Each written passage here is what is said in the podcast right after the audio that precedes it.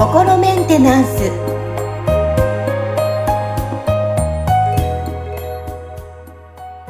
はい。皆さんいかがお過ごしでしょうか？心メンテナンス。え本日もアシスタント三上恵と気候ヒーラーの吉村隆二です。はい。吉村さん本日もよろしくお願いします。よろしくお願いします。今日はね、ちょっと昨日、ちょうど私、お友達とお仕事の話をしてたんですけど、はいあの、なかなかやっぱりね、えーうまくいく時と、いかない時があるよね、なんて話をしてて、えーここからどうやって這い上がっていこうか、なんて話をしてたんですけど、うんうん。ということで、ちょっと今日は、この転換期について、まあ、タイミングとかいろいろあると思うんですが、はいろいろな経験をされてる吉村さんから、ちょっとなんかアドバイスとかお話とか伺えたらなと思うんですが。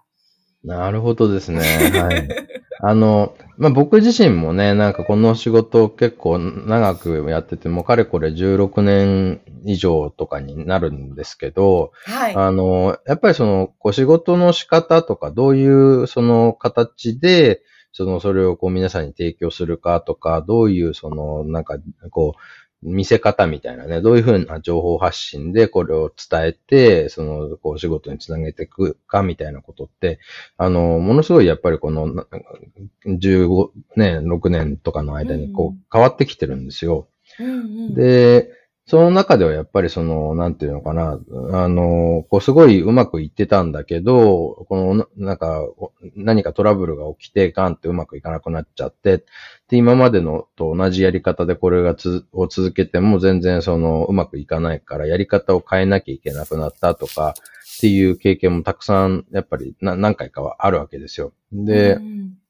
の、やっぱりそこでその、なんだろうな、状況が変化したのに、その同じやり方を続けようとして、その、それがうまくいかなかったために、あの、本当にその、なんていうのかな、あの、それまでにね、あの、蓄えたお金とかみんななくなっちゃって、借金までこう、かあの、抱えてしまうみたいな状態になってしまったこととかもあったり、でそこから、そう、ちょっとね、あの、なんだろうな、気持ちを入れ替えて、その、それまでこう、あの、避けてたことを、こう、あの、取り入れたらうまくいくようになったみたいな経験もあるんですよ。うーんなので、その、まあ、そこで結構だから、ガクンと何かトラブルとかがあって物事がうまくいかなくなりましたっていう時に、その、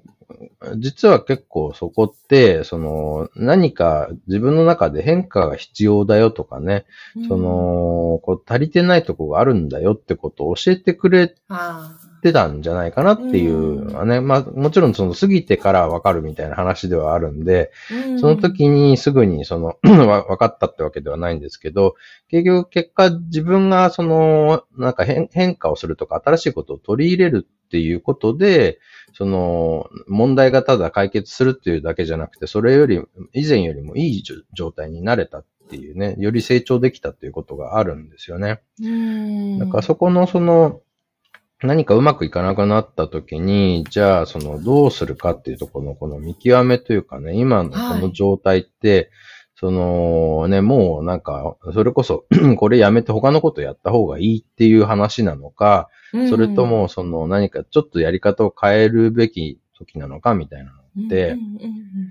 あの、これを見極めると、見極めるのってなかなか難しいことだと思うんですよ。そうですよね。その気持ちも揺らいでますけど、何が正しいかなんて、もうわかんないですもんね、その時の状態って。そうなんですようね。んうん。ただ、結果僕はそのね、なんかこう、自分のその軸の部分っていうのは持ち続けて、はい。そのちょっとやり方を変えるみたいなことをしてうまくいったんですよね。だから、うん結構その、なんか、それって、その自分のその軸がちゃんと、そのい、なんか、本来のその自分とか自分の魂が、そのやりたいこととちゃんと一致してるかどうかっていうことと、で、それが、あの、そしたら一度これが、だから本当に自分がこう欲しいものはこれなんだとか、求めてるものはこれなんだっていうのが、はっきりした段階では、その、それを手に入れるためだったら、その、なんていうのかな、ちょっとこう、やり方とか見せ方を変えてでも、その、本当に、その、得たいものとか達成したいものっていうことを、その、優先するみたいな、その辺のその、なんていうのかな、こう芯をしっかり持つっていうことと、それ以外の部分は結構柔軟性を持つみたいなことっていうのは結構、あの、かなり大事になってくるなと思うんですよね。うん。なるほどですね。はい。だからその時にその自分の芯みたいなね、ものっていうのは何なのかみたいなところが分かってるか分かってないかでもうかなり大きく変わってきちゃうんですよ。うん。ちなみにいいですか、うん、吉村さんのこの芯っていう部分ではどういったところだったんですか、そうですね。まあこれちょっと結果論にはなっちゃうんですけど、そ、うん、そこをずっと自分でこう探していった結果、その人にはバリューフォーミュラっていう、その人の魂が持ってるその価値観があるっていうことを発見することができたんですよね。だからそこの部分っていうのは、まあその本当に変わらないから、ちゃんと合ってるかどうか、それを、そこに、その、自分のその行動を一致させられるかどうかっていうところが結構大事になってくるんですよ。で、例えばその今僕がこの仕事をしているときに、その結構その重要になってる、その僕のバリューフォーミュラの一つとしては、あの、革新性っていうものがあるんですね。革新性、はい。はい。だから僕はその何でもその、こう、何か新しく、あの、新しいものを生み出すとか、うん、そのなんかこう、あのな、なんていうのかな、こう、ガラッと新しいものに変わっていくとか、それまでなかったものが、こう、突然、こう、開発されて、なんか生活様式がバーって変わっていくとか、そういうところにすごくワクワクするわけですよ。僕の魂がそういう価値観を持ってるから。だから、うん、あの、例えばそういう、こう、スマホみたいなものがね、うん、あの、こう、開発されて世の中にバーッと広まって、もう僕たちの生活様式が一気にバーンって変わったじゃないですか。はいはい。だああいうものが僕はすごい、その、やっぱりすごくワクワクするんで、僕のその仕事でもそのエネルギーワークってね、その気候とかってもう昔からそのみんながやってきたことではあるんですけど、うん、それをこうどういうふうに取り扱っていくかとか、あの、そういうそのどういう、その、なんだろうな、理論体系でこれを取り扱っていくかみたいなところでは、その、多分、その、昔ながらのやり方でやってる人たちと、なんかだいぶ違うことをこうやってるわけですね。それはそのコンピューターとかのテクノロジーとかそういうこう論理的なものの考え方、そのプログラミングとか、その、なんていうのかな、こう、あの、システム、システムエンジニアの人たちとかが考えるような考え方を、その、こう、気とか心理とか、そのエネルギーワークと心みたいなところに融合させることで、こう、新しいものにこうしたわけですよ。でこれって僕はとてもその、ここでワクワクするからこういうことをやってるんですよね。でも、例えばそのヒーリングとか、あのね、スピリチュアルみたいなことをやってる方たちの、がどういうモチベーションでこれをこうやってるかっていうところでは、うん、その、全然違うモチベーションで同じような仕事をしてる方たちもいるわけですよ。その、なんか人をを、その、なんかこう、ケアしたい。あのね、こう、傷ついている人をなんか癒したいんですとか、なんかこう、寄り添って、そのね、共にこう、進ん、なんていうのかな、こう、ガイドしていきたいんですとかっていう感覚で、この同じ仕事をされてる方たちもいて、で、それも素晴らしいことなんですよ。あの、その、っていうのは、その人の、要は魂がそれを、その、好む魂だったら、そのやり方がいいやり方なんですよね。で、僕の場合あんまりそういうのはないわけですよ。あの、ね。だから、どっちかというと物事すごいドライに捉えてるし、その、なんか論理的に捉えるんですよね。でも、その、なんていうのかな。じゃあ、その、なんかこう、僕のクライアントさんを、その人として取り扱ってないかっていうと、そんなこともなくて、別に、その、なんか、あの、ね、この人あの、皆さんちゃんと一人一人、その個性があって、感情があって、一人一人の人であるっていうところは、とても、その、僕は、あの、僕なりに大事にしてるつもりなんですね。でもそこって、その多分僕はそのバリューフォーミュラ5つあるうちのもう一つの中には、対等っていう価値価値を、価値観を持ってるんですよ。はいはい、対等。そう。だから、どんな人とでも対等でいる状態っていうのが僕は一番その居心地がいいんですね。うん、なるほどね。革新性、対等。うん。そうですね。だから、僕は自分が、その、なんていうのかな、こう、主体的に、こう生きられてて、自分で自分の人生幸せにできる状態を、この自分にとっていい状態として捉えてるわけですよね。うんうんうん。だから、この他のすべての人たちも、なんか、そう、そう、そ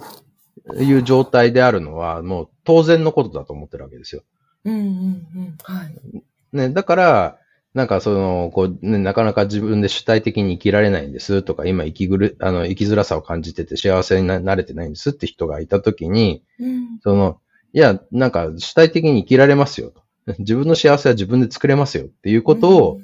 こう、伝えてるわけですよ。それは、結局、そのみんな対等だって思ってるからうん、ですね。で、あと、その、僕は、ああともう一つ、えっと、バリューフォーミュラの中に共有っていうものを持ってるんで、共有は何でもその、こう、シェアしたがる傾向なんで、なので、僕が持ってる情報もみんなに共有し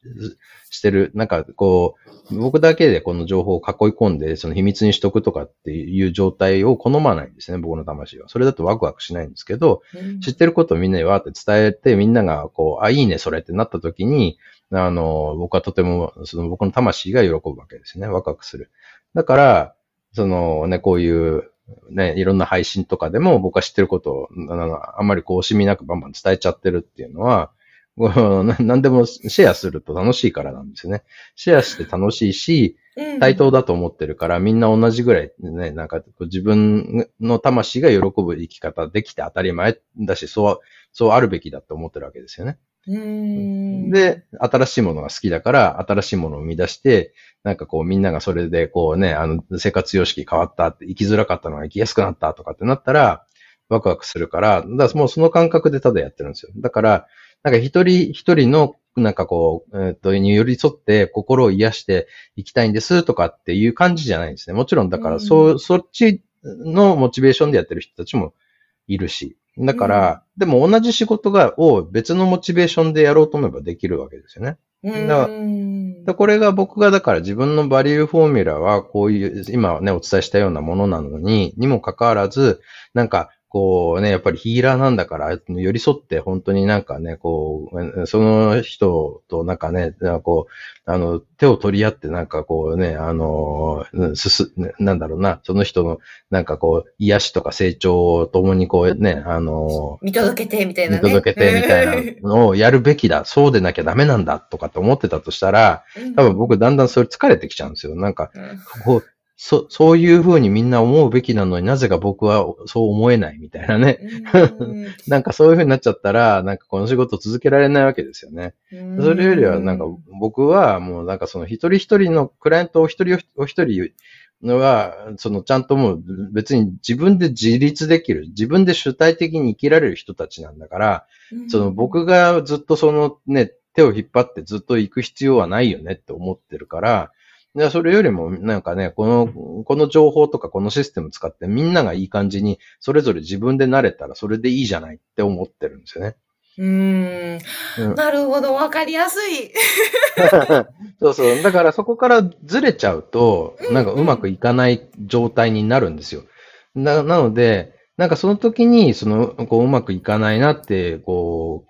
う、時に、あれ、これなんか自分のその、魂が喜んでることからずれちゃってるんじゃないかなっていうことが一つありますよね。はい、それと、あとなんかその特定のやり方とか、あと何かのその、こう、思い込みみたいなものに、で、僕は囚われちゃって、本来の柔軟性がこう、失われてる場合とかには、状況が変化した時に、その対応ができなくなっちゃうわけですよ。結局一つのやり方っていうのは、その、この状況が変わったら、ね、それが、あの、通用しなくなっちゃう可能性があるわけですよね。で、そうすると、その自分の軸の部分がちゃんとあれば、やり方は変えられるんですよ。だけど、はいはい、軸がしっかりしてないと、やり方に、で固定するしかないみたいな、ね、やり方でこだにこだわるみたいな状態になっちゃうから、そうするとそこでその状況が変わった時に対応できなくなってボキっていっちゃうみたいなね。なんかかこう風が吹いた時に、そのなんかこうね、しなやかなその植物だったら風でこう、あのね、ゆらゆら揺れて、だけど、風が止まったらまたまっすぐ戻るわけじゃないですか。だけど、こう、すごい、こうね、硬い、こう、木、あの、こう、巨木だった場合、その、ちょっとした風だと大したことはないんだけど、ものすごい、ね、嵐ですごい風が吹いたら、ボキっていっちゃう可能性もあるわけですよね。だからそれって、その、ね、なんかこう、あの、結構柔軟性が、こう、あるかどうかって、すごい、あの、やっぱり状況が大きく変化した時には、すごい大事なんですね。だ例えば僕が、すごく失敗しちゃった時っていうのは、その、あれなんですよね。あの、僕は以前この仕事をやり始めてた時って、職人みたいな感覚でやってたんですよ。だで、だ職人だから自分は商売人ではないって思ってたんですよね。だからお金のこととか考えて、これでそのお金稼ごうとかっていう考えは癒しいと。ね、人を助けるためにこれやってるんだから、その人を助けるための技術だけを磨いていけば、そのね、いいんだ。そのためにやってるんだ。みたいな感じで思ってたんですよね。で、そうすると、その、まあ最初のうちは、そのね、なんかたまたま、その初期の頃に来てくれたお客さんが、そのいろいろと、その SNS とかで、その拡散してくれたおかげで、こうお客さん来てくれるようになったことがあったんですけど、うん、ちょっといろいろとその、えっ、ー、と、なんていうのかな、なんかトラブルが発生したときに、はい。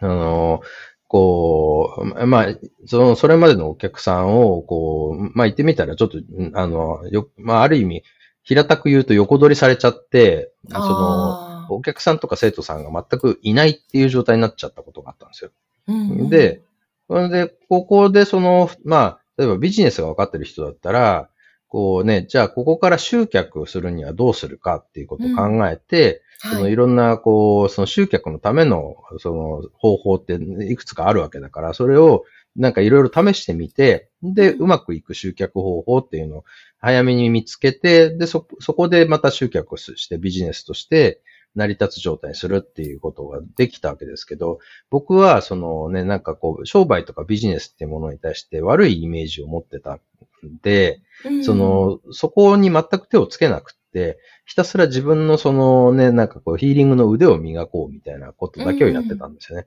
はい。でも、それだとお客さん来ないわけですよ。で、蓄えがどんどんなくなってって、ね、借金も抱えてみたいな感じになっちゃって、ようやくそこで、あれ、なんかちゃんとビジネスのことを勉強しないとダメなのかなって、そこでようやく思ったわけですよ。ああ、じゃあそれがちょっと考えるいろいろなきっかけの時期だったんですね。そうなんですよ。だから結局自分は何をしたいのかっていうのがちゃんとあれば、うん、その、なんていうのかな、結局それをちゃんとそのビジネスとしてやるか、うん、あのね、職人的にやるかっていうのは、その自由に、なんか、変換できるわけですよね。だから僕の中ではまだ職人っぽい部分っていうのもちゃんとあるけど、でもビジネスとしても考えることができるようになったから、そのちゃんと、なんだろう、仕事として成り立つようになったんで、そこで生活が、こう、安定すれば、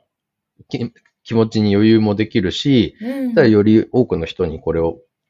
伝えるにはどうしたらいいんだろうみたいなこともね、考えることできるわけですよね。うんでも、こう、ビジネスに対して僕は悪いイメージを持ってたために、そこのその選択肢を、なんか自ら閉じちゃってたわけですよね。はいはい。なので、状況が変わりました。その職人的なやり方ではもう、あの、これ以上できません。なんかね、あの、あなたはちょっとそろそろビジネスのことを勉強した方がいいですよ。みたいな、なんか、そういう、こう、あの、なんか、ね、次の段階に行かないとやばいですよっていう、なんかサインが送られてきてたお知らせだったんですね。お知らせだったんですね。そう。だからそれに気づくのにちょっと時間かかっちゃったから、借金まで抱えちゃったんですけど、うん、もっと早く気がついてたら多分そこはね、もっとスムースに早くこう、超えられてた話なんですよ。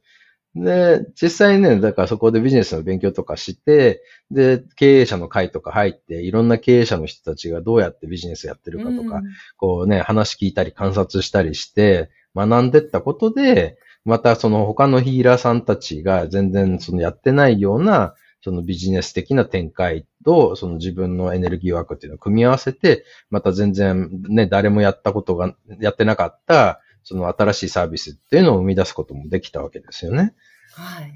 はい。いや、あの、今日のお話聞いて思ったのは、あの、吉村さんの職種だけじゃなく、はい、様々な方が関係する今日お話だったと思うんですよ。そうですね。うん。なので、ぜひ皆さんこういった時期が多分皆さんきっとね、来ると思うんですよ。なので、今日のお話をちょっと思い出していただいて、はい。あの、あとは自分自身をもう一度見ち見つめ直していただいて。そうですね。そうそうだから本当にここが、あの、ここを押さえてたら、やり方は別に変えてもいいよな、みたいなところがちゃんとあれば、うんやり方を変え、あの、柔軟に変えることで、その、なまあ、ピンチはチャンスに変わっていくわけですよね。うんそうですね。自分の、あの、やっぱりう動く方法が、方法がきっとあると思うのでね。うん。うんうん。はい。あの、本当に今日はいろいろと吉村さんの今までのストーリーを踏まえながら、はい、わかりやすく伝えていただきました。はい。うん本日も吉村さんありがとうございました。ありがとうございました。